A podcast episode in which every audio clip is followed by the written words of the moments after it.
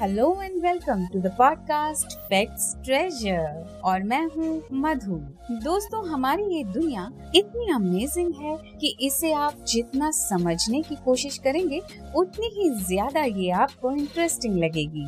और हमेशा की तरह अपनी दुनिया को जानने की, समझने की कोशिश हम अपने इस एपिसोड में भी करेंगे। तो बिना समय व्यर्थ किए आइए सुनते हैं आज का एपिसोड।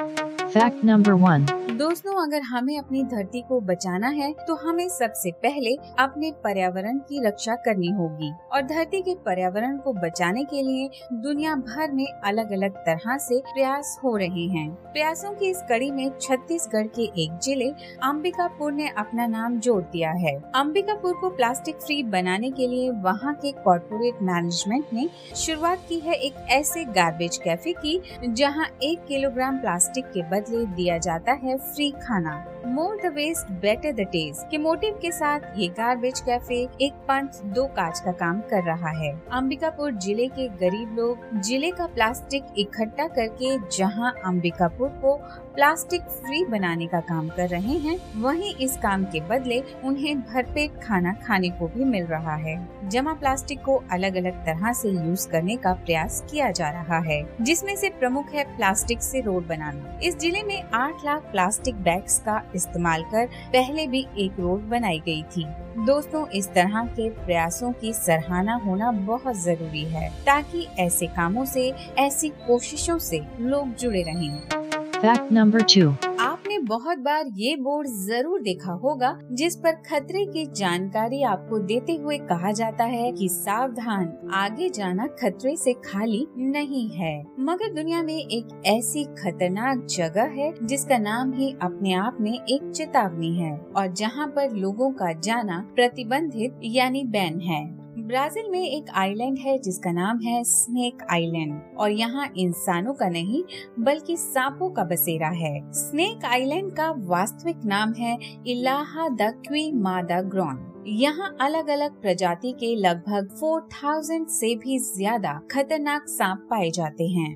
जानकारों की माने तो यहाँ वाइपर प्रजाति जैसे खतरनाक सांप भी मिलते हैं जो उड़ सकते हैं और उनका जहर इतना खतरनाक होता है कि इंसान का मांस तक गला सकता है। इसीलिए ब्राजीलियन नेवी ने आम इंसानों का यहाँ जाना प्रतिबंधित यानी बैन कर रखा है। यहाँ केवल सांप से जुड़े विशेषज्ञ ही रिसर्च के लिए जा सकते हैं। यहाँ चोरी छिपे आकर लोग सांपों को पकड़ते हैं और बेचते हैं। यहाँ पर कई ऐसे सांप भी हैं जिनका जहर कीमती दवाइयाँ बनाने में प्रयोग किया जाता है। Fact number three.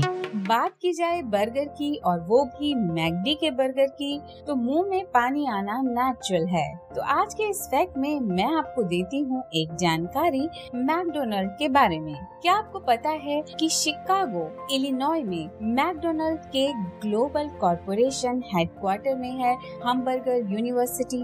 उन्नीस सौ इकसठ में शुरू हुई इस यूनिवर्सिटी में हर साल पाँच हज़ार से ज्यादा स्टूडेंट्स एडमिशन लेते हैं और अब तक लगभग दो लाख पचहत्तर हज़ार स्टूडेंट्स यहाँ से हैमबर्गरोलॉजी की डिग्री ले चुके हैं। हैमबर्गरोलॉजी में स्टूडेंट्स को लीडरशिप, ऑपरेशंस, बिजनेस ग्रोथ और कस्टमर एप्रिसिएशन जैसे सब्जेक्ट्स को पढ़ाने के साथ साथ दो हज़ार आवर की ट्रेनिंग भी दी जाती है। Chicago, Tokyo, London, Sydney, Shanghai के साथ साथ दुनिया भर में हैमबर्गर यूनिवर्सिटी के अब तक आठ कैंपस बन चुके हैं। Fact number four.